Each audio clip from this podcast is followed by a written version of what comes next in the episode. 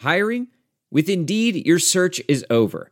If you need to hire, you need Indeed. Indeed is your matching and hiring platform with over 350 million global monthly visitors, according to Indeed data, and a matching engine that helps you find quality candidates fast.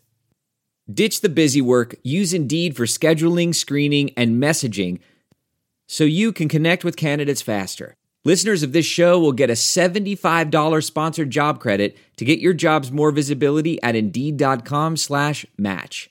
Just go to Indeed.com slash match right now and support our show by saying you heard about Indeed on this podcast. Indeed.com slash match. Terms and conditions apply. Need to hire? You need Indeed. The Pure Hoops podcast is a presentation of Pure Hoops Media. The Pure Hoops podcast most definitely does reflect the views of our management. Here's three time NBA champ BJ Armstrong and Eric Newman. Welcome back to the Pure Hoops podcast. A very special show today. Usually, my partner, three time NBA champion BJ Armstrong, 91, 92, 93, is my running mate. And today, uh, I get an NBA champion from 94, 95. So, without further ado, two time NBA champion inside the NBA zone and New York's finest, Mr. Kenny Smith joins the Pure Hoops podcast today. Kenny, thanks for coming aboard. I know it's a busy time for you during the playoffs. How are you? Uh, doing great, man. Thanks for having me. Uh, Kenny, just so you know, I still have a 516 area code on the phone. And uh, you and I shook hands and met many years ago. Uh, Coach Kamani Young, mutual friend from back in the day. Oh, for and, sure. Um, I've got a great affinity for New York hoops, which uh, we'll talk about uh, in addition to the playoffs. But before we dive into that, um, something very exciting you are uh, involved in now. It's called Bright. It's a new platform. It's a live video conversation platform. And uh, in reading this information, I got super excited because next week, Wednesday, June 16th, you and former backcourt teammate Vernon Maxwell are sitting down for a convo. How did this all come about with Bright, and what are you looking forward to most about uh, what you're doing with your former teammate? Well, you know, obviously, um, like you said, Bright, new platform. Uh, when I was introduced to it, I just thought it was a great idea. I thought it was a um, just a, a, a, a, different way to introduce people to uh, different mechanisms, from sports to all all over. And um, you know, we we've seen a lot of different um, vehicles for that. But you know, I think the pandemic actually helps bring this on. It's like, you know, where people want to, you know, sit, they get an opportunity to see things live, ask questions uh, without physically being there. Um, and so now you get a chance worldwide, you know, people all over the world instead of just in one location. Um, in one location doing that, you get people from all over the world. So for me, it's just a great opportunity. Um, I'm, I'm investing in the company as well. So uh, it's just a lot of it's just a great great time, and, and, and it's called Championship Talk. So we're going to talk about what it takes to be a championship, how you get there, all different mechanisms about championships. That's what we're going to be talking about. I love it. I will definitely be uh, tuning in. Um, flashing back to being 16 years old, watching Knicks Rockets in that finals, and of course uh, the cutaways to the news as well on June 17th, 94. so you're literally doing it almost 27 years to the day, um, which is which is pretty crazy. But you know, you said something really interesting, and and Kenny, uh, this is a big part of what I do. I also direct and produce um, all the smoke with Stack and Barnes, and hmm. our the pandemic taught us so much about doing these conversations and remote talks and staying up with people from the past what what was it like for you, just someone who has such a basketball history, has so many relationships in the game, has so many bonds? What was it like for you not being able to be around people in the game, and how much more are you appreciating these convos in the game now that we're halfway through 2021? I think you know I'd be remiss to say that you know I was different from anyone else. I think we all would do some type of withdrawal uh, from being not being around people, not engaging um, you know, I was fortunate enough where, you know, my my my uh, media family and my kids, we all live in the same area. So we this my house was kind of the conjugation house. So everyone was there. Uh, it was a bonding time, honestly, uh, as, as um, negatively as it was worldwide. You know, we we were blessed not to have people uh, affected by the pandemic um, uh, of COVID nineteen in terms of death in our immediate family. So, uh, but it was a bonding time for us. We got a chance to be around each other. You know, twenty two hours in a day. You know, where yeah. everyone's just in the immediate rooms, like one room to the next. That hadn't happened since they were young kids. So that was a great opportunity to to reconnect, to kind of revisit some of the things that we had, you know, about each other. So for me, that was that was the only positive and a big one uh, during the pandemic. For sure, it's it's great you were able to experience that, and obviously now we're figuring out what the other side is going to look like, and I know every time I sit down to watch a playoff game, I appreciate it that much more now because we knew what life was like without it. Uh, obviously, a really interesting playoffs thus far. Three of the four Final Fours from the bubble Miami, LA, and Boston are out. We've got the conference semis going on right now. Um, I want to start first with the Bucks and Nets series. Um, a lot of talk on Inside the NBA, obviously, with you guys about that series, especially after game two. Uh, Bucks come back, grind out game three. What are your mm-hmm. thoughts on this series, Kenny? And what can Milwaukee do to uh, make life for themselves offensively easier than it's been? Well, I, I think the the one thing is, um, you know, I, I always say it's going to come down to defensive stops. Honestly, um, they've done a great job. The Nets in games one and two of really, you know, getting five to six consecutive stops against Giannis' ability to get to the rim.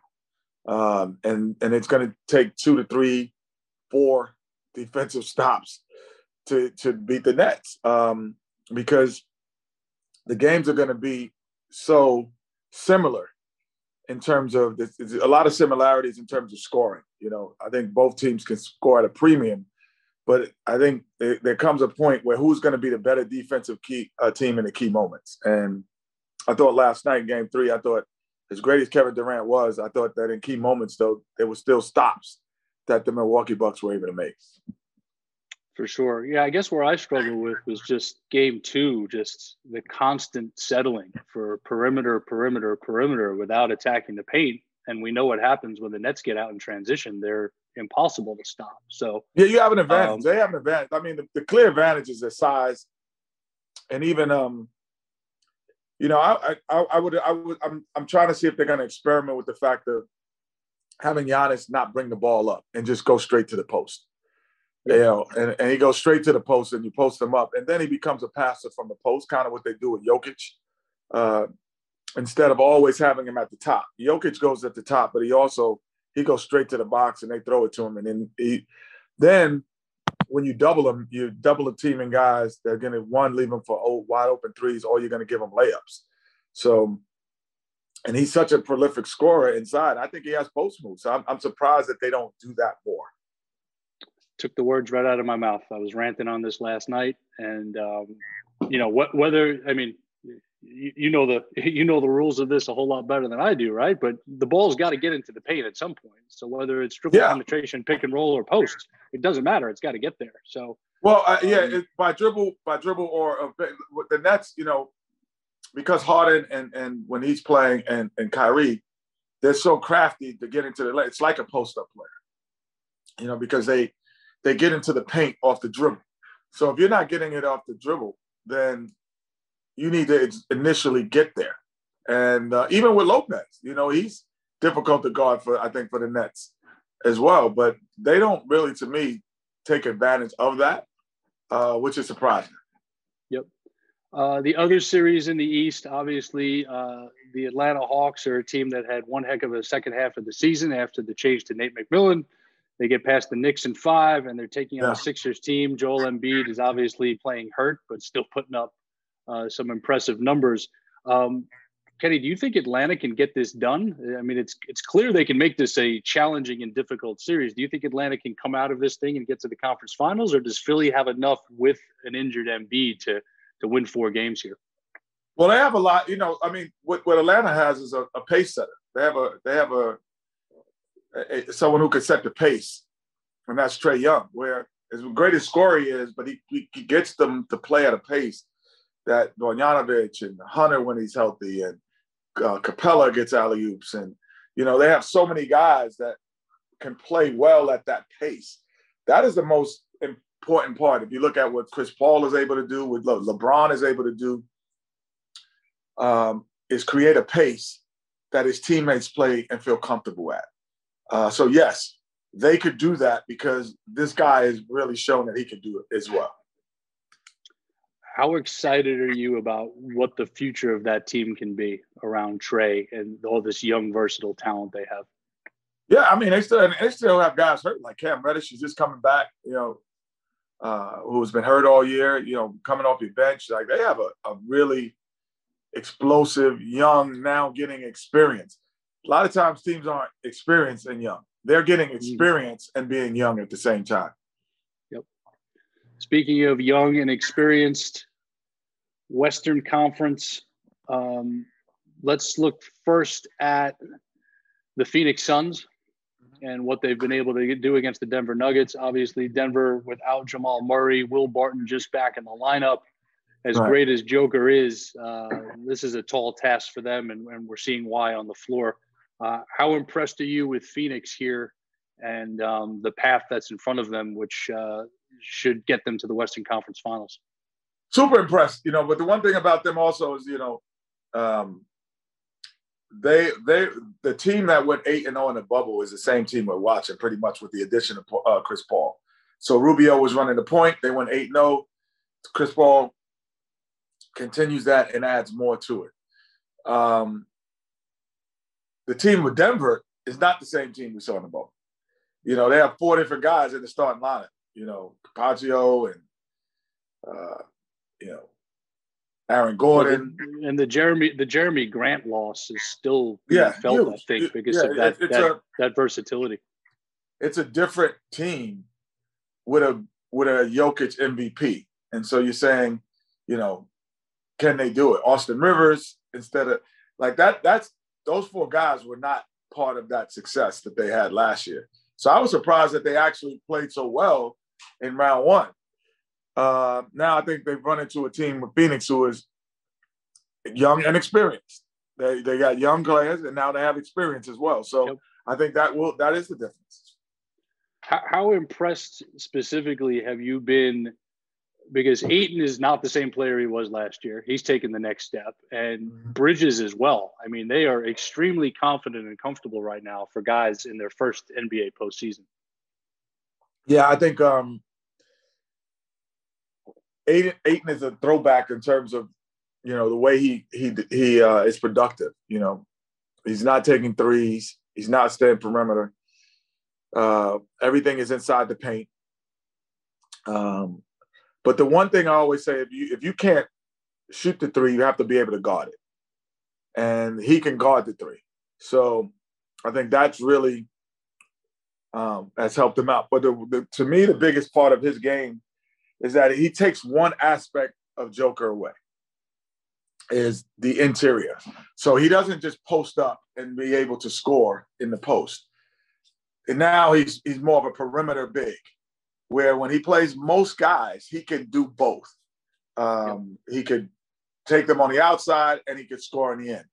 Yeah, there are not many defenders that can do that. And Ayton has, for some reason, been able to found find that niche of how to like lock this guy down on the on the interior, and he's taking one aspect of his game away. Final series in the West: the Utah Jazz, Los Angeles Clippers. Uh, I'll share some some Donovan Mitchell backstory in a moment, but Jazz up 2-0. Clippers got out of that series with Dallas. We felt it would help them be more battle tested and ready for the Jazz, who are again without Conley. What have you seen in the first two games, and how concerned are you about the Clippers being down 2-0 going home to LA? Well, I mean that's very concerning, but you know, um, I, I, would say as you know, Game Three obviously for them is is is a big dictator. It's easy to see that. Obviously, we all can see it. I, I would say that they're they're not out of it, um, and, and there's obviously concerns when you're down 0-2, but they just haven't finished games. So you say maybe when we go home, there'll be a comfort level in certain guys to finish off games they've been around, you know, at the end of those games. They just haven't finished. Donovan Mitchell had a, in game one was astronomical, and then in game two, uh, Clarkson joined in. But can they finish games? That that has really been the difference. Um, in, in the series is Donovan Mitchell has been the closer, and he's finished games off for, for the Utah Jazz, where uh, Kawhi and or Paul George has not done that. Yeah, and to your point earlier about young and getting experience, the Suns, the Hawks. This is now Donovan's fourth year in the playoffs, and mm-hmm. aside from the Clarkson uh, emergence, and then obviously last year adding Mike Conley, and they added Bogdanovich, but Ingles, Gobert, Favors has been there with them before. Uh, mm-hmm. A lot of a lot of familiarity here in in, in Utah. Um, being that you are uh, one of the New York City great point guards and came from that echelon. Um, you know, I, I want to get your thoughts on Donovan. I had the um, the fortunate experience, and this was all instinct, where I got connected to this AAU team back in 2012, uh-huh. and uh, turned out to be Donovan Mitchell and Eric Paschall and Mike Williams from Bishop Loughlin, who went on to be a captain at Rutgers, and I documented them for four months you know, on their run to the Nationals. And everyone asked me, who from this team is going to go places? And I kept saying, you got to check out Donovan and Eric. And this was before Donovan got to prep school and got recruited. Um, how proud are you uh, of how he's repped New York? And um, what have you seen from his emergence, both talent and leadership wise? The one thing that I noticed that, that he does that most guys can't do is he creates a base to shoot after making multiple moves. Uh, his base is in his balance before he goes up to shoot, no matter if he's doing step back between the legs, behind the back, spin. And then all of a sudden he gets the center of gravity and he goes straight up and straight down. That is a very difficult athletic part of his game. And probably the best why he's such a great shooter now from the perimeter. But I think what the probably the most underrated part of his game is his shooting. Um, he is a knockdown three-point shooter. So now, you know, you put all of the ball handling skills and the ability to get to the rim, and we see the dunks. But to me, the most underrated part of his game that people don't talk about a lot and say, oh, wow, he's one of the top five shooters in the NBA. I think he's one of the top five shooters in the NBA. Yeah, especially, and this happened um, too often in the first half of game two. The Clippers are staying back on that ball screen uh, with help. And you said it his base, his elevation, and that shot is getting up before they can close out at all. So, yeah, um, he, like emergence. I said, he, he, his shooting is you know, we talk about Dame, we talk about, you know, Steph, we even talk about Kyrie, but I think this guy is right there with him. You know, in terms of shooting the basketball with proficiency and, and with and in traffic, he's right there. Yeah. Um, we only got a couple of minutes left. So on this subject matter of guard play in this era that we're in, um, from your perspective, just how incredible has this evolution of talent, skill, creativity, range? I mean, it's it's been this last seven, eight years. We can name all the guys, but how, how exciting has it been that the game has gone this way, skill wise, performance wise, uh, with all these great guards? Yeah, I mean, the the evolution of the game has changed dramatically uh, over the over the past you know, like you said, seven, ten years. And obviously Steph Curry, Dame Lillard has a, a great deal to do with that, uh, the way the game is played. But the, you know, the rule changes also enhance it. Um, you know, without a hand check, you're you're not seeing half. You, when you're a hand check, you're only seeing half the court. You're, only seeing half the court. When you're not, you see the whole court. You become a better ball handler. You become a better shooter because you're always squared to the rim. So, you know, the rule changes along with that. Then guys are like, oh, if this is going to be the rule, well, let me perfect this. Let me perfect the fact that I could get my shot off anytime. If I'm if I dribble the ball three or more three or more times, I probably can get my shot off. So, you know, it's just great to watch because I'm a little guy. I, you know, I'm You know, I, I like to see the the uh, the ball in people's hands, the trickery and the, and the mastery that they have, and I love to see the shooting. So, as a fan, it's just a great experience. Slightly different than having Derek Harper and Greg Anthony draped all over you. And no, with two hands. It wasn't even one. two hands. A two hand handshake. You know, you can't. You, you, no matter how fast you are, you can't move with two hands on you. yep, for sure. Kenny, this was great. We really appreciate the time. Uh, again, check out the Bright platform. It's a new live video conversation platform. Kenny Smith, Vernon Maxwell next week, Wednesday, June 16th. It's called Champions Talk, and uh, we're excited. it's going to be crazy. Kenny. I'll tell you that. Vernon, B Max, when I get he and I get together, the conversations go they go left fast. I can only imagine. you think Chuck and I and, and Shaq's conversations go left? Imagine what is going to happen here. So safe to say, limited filters on the conversation. Yes. Oh yeah, oh, yeah. Next week, it's the cable. It's the cable version. Premium cable. Love it. Kenny, thank you so much. Good luck with that. We'll check it out next week, and uh, hopefully, we'll be able to do this again soon. Thanks a lot, guys. Thank you. That was dope. Special thanks again to Kenny Smith of Turner Sports and Inside the NBA. Ernie, Chuck, Kenny, and Shaq have written the book on NBA studio shows, and we thank him for sharing his time with us. Here at Pure Hoops Media, we also have lots of great hoop content, and we, we invite you to check us out. The Mike Wise Show drops each and every Monday. That will have ESPN's Adam Schefter, who's known for his NFL work, but is also a passionate hoop fan. Shefty and I actually went to the same high school. Shefty and Mike have a great discussion comparing Michael Jordan and Tom Brady. Check out Catch and Shoot 2.0 with Otto Strong and Aaron Berlin, featuring Jeff Goodman of Stadium Sports and his insight on the post Coach K era, which approaches us at Duke, as well as some of the latest Boston Celtics front office drama.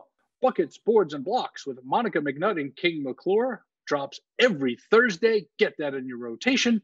And I'll be back with BJ Armstrong next week to talk more NBA playoffs with the Pure Hoops podcast. We also have a ton of great content in our quick hitters that you can listen to and watch on our YouTube channel. Go to YouTube, simply plug in Pure Hoops Media.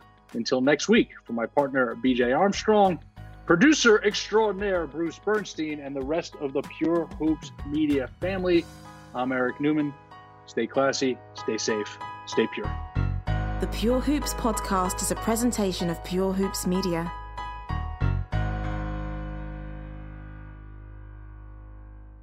Let's jump into Peppa's world of play.